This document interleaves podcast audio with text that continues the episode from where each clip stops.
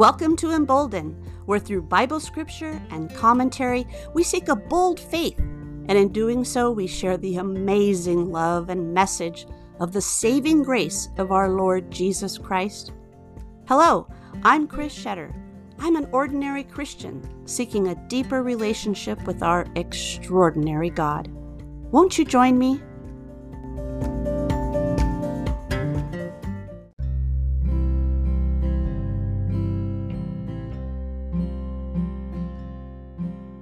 Hi, friends. We've embarked on a journey of love through the book of the Holy Bible.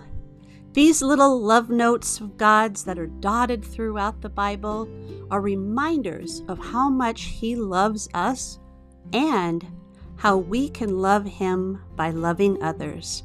I hope you enjoy this series.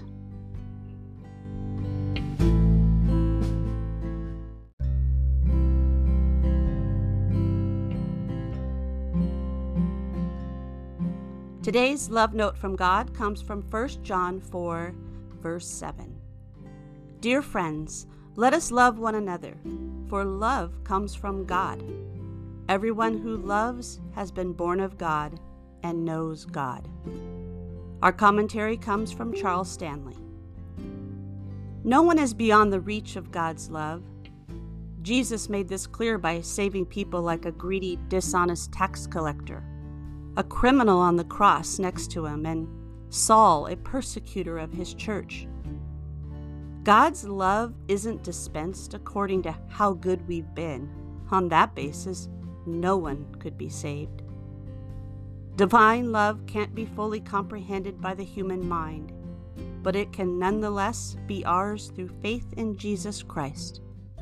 And from the moment a person receives that love, he or she will forever live under its protective canopy.